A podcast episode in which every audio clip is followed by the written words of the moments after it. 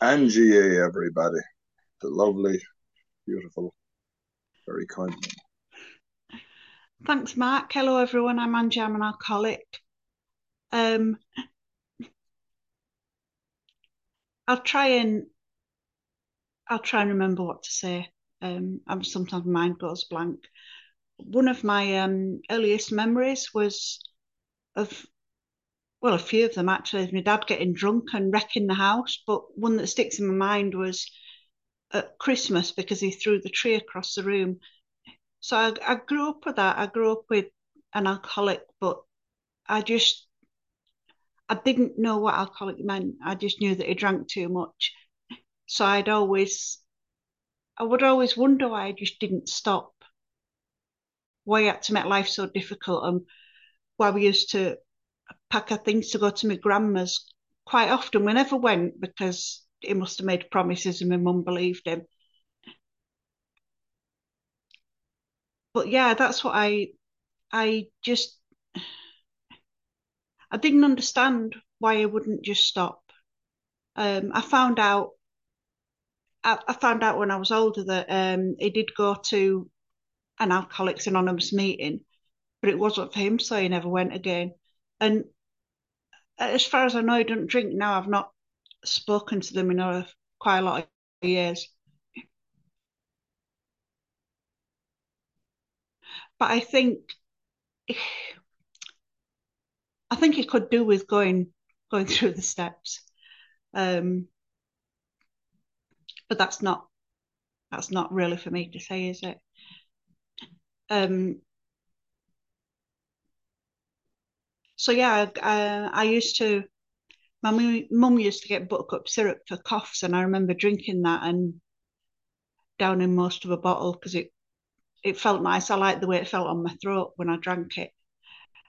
Um, but I didn't I didn't think about why I liked it. I just did. And um, then I started really drinking when I was 13. Uh, I used to go into pub because I looked older. I looked at 18 easy um, when I was 13. And I was always really wary of how much I drank because I knew that um, I embarrassed myself when I got drunk. So I was always controlling it. I was always on top of it and trying not to have more than everybody else had. But I'd be obsessed with, you know, watching my people finish their glasses so we could have another drink. Um, and I remember the first time I got really drunk, I was babysitting for my cousin's neighbour and he made me um, a cup, like a half pint mug with vodka, brandy, whiskey, and gin. And I drank that down and got really drunk. Didn't know why. I just knew that it felt good to be out of it. Um, then, well, the last time I was 18, I was married. Um, I went, I got married when I was 17, and then my ex-husband went to Australia and I followed him a few months later. Um, and then my daughter was born in Australia. And I think, I, yeah, I did. I drank. I drank during my pregnancies because there wasn't the information that there is nowadays. And thankfully, all my kids are okay. But I smoked a lot of weed as well. Um, and I think the jury's out on that one, whether it's whether it's harmful to babies. Obviously, not when they were born, but when I was pregnant, I still, I think back at it now and occasionally feel a bit of guilt, um, especially for drinking when I was pregnant. I, I just think I'm bloody lucky that they're okay. They um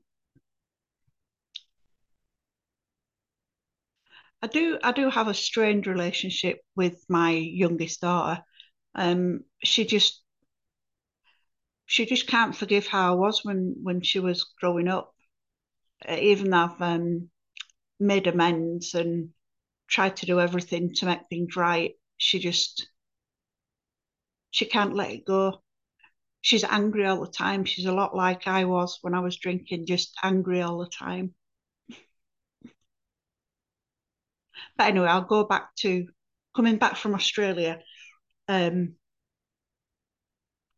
I met my now ex within a, a couple of within about six weeks of coming back to England, and we were together 15 years. I was I, I was looking for someone who who was the opposite of my ex-husband, who was unreliable and couldn't hold down a job and screwed anything that moved.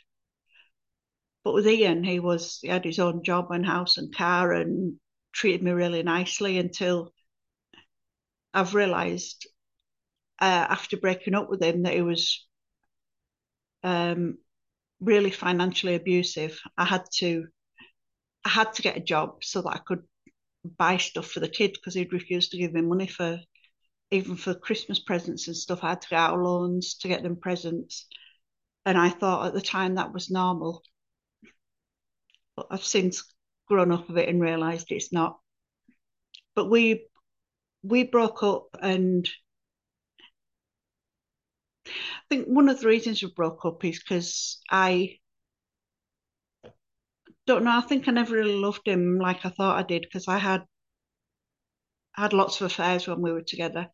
Um, but I was drinking then, and um, I realise now if I was with someone and wanted to be with someone else, I'd break up with the first person first. I um, I, I wouldn't I wouldn't have that behaviour anymore but he also he also slipped around too. So I think we are both as bad as each other. But when we split up, I used to I used to drink each night because I'd say I a, I was a, um, a single mother, so I deserved to drink. I'd find an, any kind of excuse. Um, I'd wake up I'd wake up on a morning being pissed off that I'd woken up because I never wanted to. And I, I didn't, I wanted to just not wake up. I just wanted to stop feeling like I did. Um, the, the, the way the drink numbed everything for me. But I realised it wasn't getting to the root of the problem. And um, I used to go on this chat platform called Paltalk. Um, and I, I used to just chat to random people and would do music. There'd be a music quiz where they play the first bars of the song and you had to guess what it was. And it just seemed like the best thing in the world when I was drunk and stoned. Um, but one night there wasn't much on. It was a bit boring. So I, I looked and I looked on the list of rooms there were, and I saw Alcoholics Anonymous, and I thought um, a bunch of idiots who could just stop drinking instead of complaining about it. Because I'd grown up with my dad like that, so I just had no respect for people who who drank too much and didn't stop. But I realise now it was I was looking at myself when I was looking on there, and I went on and asked the people lots of um, lots of questions about why they were why they thought they were alcoholic and stuff, and they just kept telling me to go to face to face meetings, um, and I eventually did, but I'd ask I asked them lots of questions beforehand, like do I, do um, I have to pay? What do I say? What do I wear? What do I what do I think of other people? Um, and eventually, I did get to an Alcoholics Anonymous meeting, and and the guy outside, the greeter, said, um, "I'm a am I a friend of Bill W?" And I said, "I've no idea who that is. I'm just here for the AA meeting." Um, and it was it was weird. I felt at home, but sort of like a bit disjointed because I suppose any other time I'd be drunk on an evening. Um, so it felt weird not being drunk. And I remember looking around at the posters on the wall and not understanding them and and when people were sharing horrible things that they'd done and said, I didn't believe them because I think, look at this lovely, well dressed, smart looking man or woman, and they're saying they did all these horrible things. I just didn't believe them because I didn't believe that um, that people could change. But because, like I said, I'd grown up with that. Um, so yeah, my, my first meeting was I, have got um, I think it was about 19 years ago, my first meeting, or 19 or 20 years ago. Um, I had uh, like a biscuit. I've kept the biscuit wrapper, um, and that's always that's in my purse.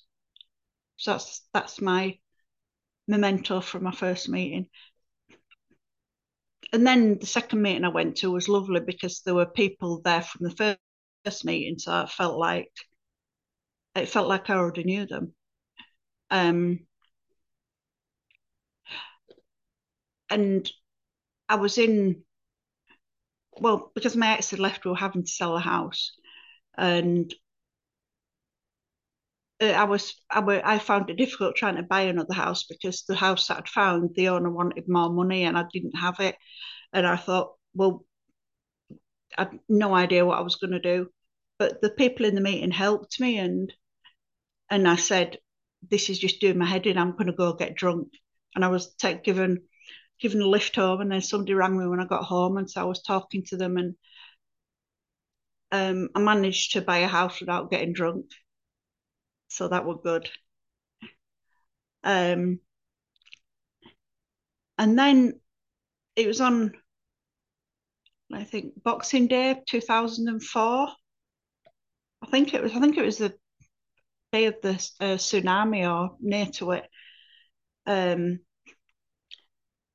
I met a guy at um, a meeting, and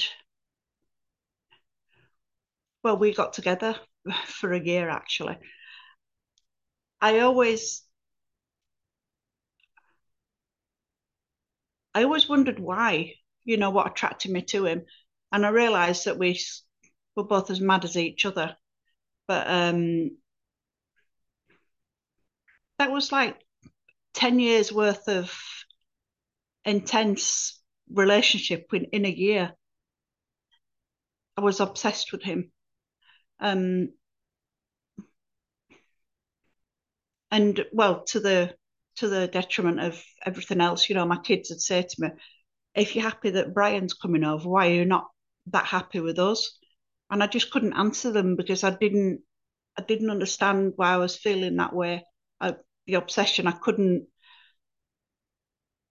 I couldn't get out of it. Um,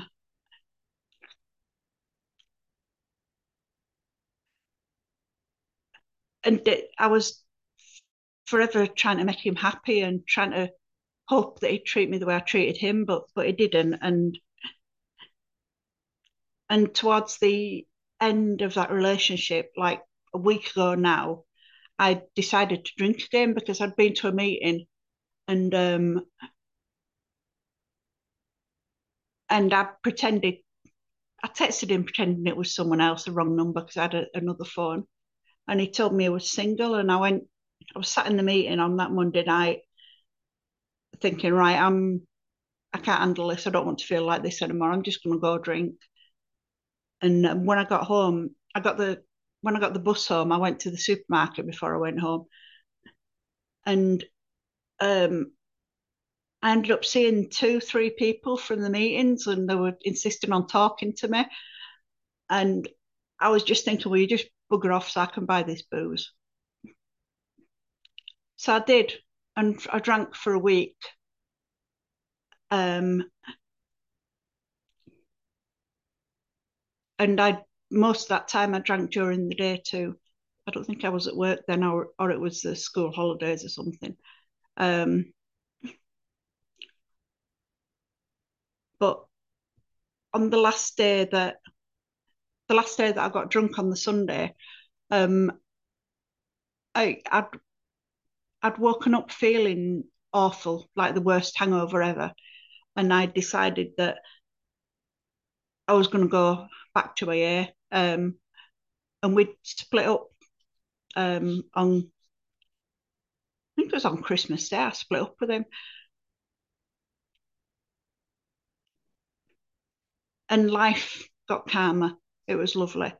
Um, I didn't have that obsession anymore. Eventually, um, and I realised that I was worth more. That I shouldn't have to sort of jump through hoops to be with someone. Um,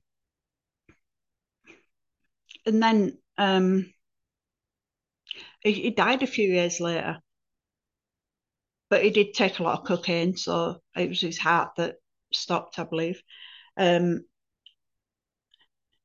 and I'd, I'd I'd been in hospital because I had cervical cancer and I had um, an operation and then chemo and radiotherapy and stuff. And I felt I felt weird anyway because of all the stuff I was going through. But I found out that when he died, it was one of the days I was having the chemo, and then his funeral was actually on my birthday. Um,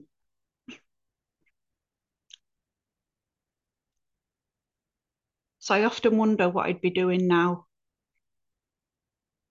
But it, it's it just shows me that I, I, was right not to take cocaine as much as he did. I took it sometimes, but I really liked it. So I stopped. I had to stop because I knew that I'd get addicted to it.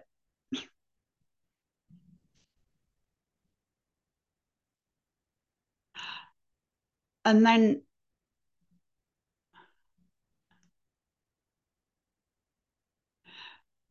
then I went to at that time I used to go to loads of AA meetings. Uh, quite a lot of times I go to two times a day. and I thought that was brilliant that I could get to so many meetings. Um, and meet all these friends, some of them that I hadn't met yet, which was which was lovely just to have people around me that understood how I felt and um, I could relate to them. And then my daughter had twins. Um, there's, I think they're 11 or 12 now. Um, and her husband worked weird shifts.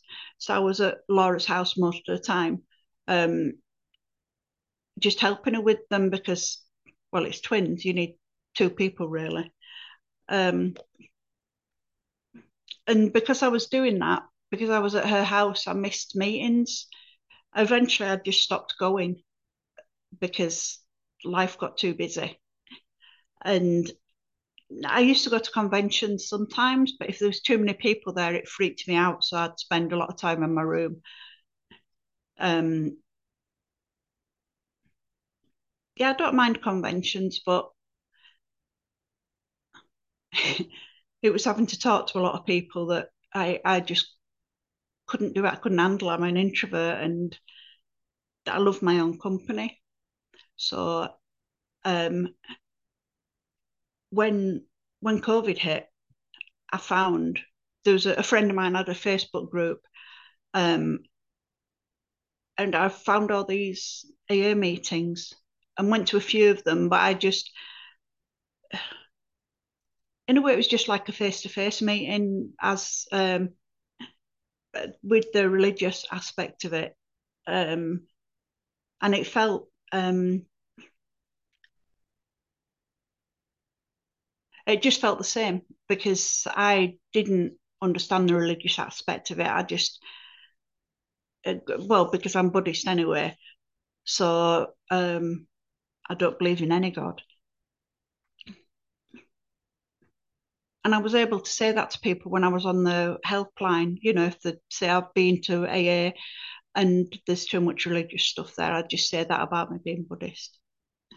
And it, I believe it did help a lot of people because they were able to go to meetings and not not be drawn in by people who said they had to believe in God or um, not even another higher power, just people were Bible bashing. But then I found, I can't remember, I found secular. Um, I think it was the Oh My God website. I found the, um, I went to a few of their meetings and it was wonderful that I could speak to people who weren't trying to persuade me to believe in their God. And um, and then I found Tusnua and met Mark, and Mark got me into the Tusnua stuff and met loads of other lovely friends. Um, and it feels it feels like I'm at home now. Um, other days, the the days that I used to have, I just felt like not part of anything, but I feel part of it now. And I've met loads of lovely friends, and the few of us have um, we see each other twice a week, which is nice to have. Nice to have someone to talk to, to um,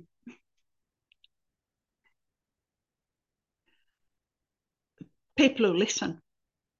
You know, I, mean, I know in face-to-face meetings you do get a chance to talk, but there's no secular meetings near me. But I'm so glad I found you all and made so many lovely friends, and I love you all. And thanks, Mark. I'll leave it there.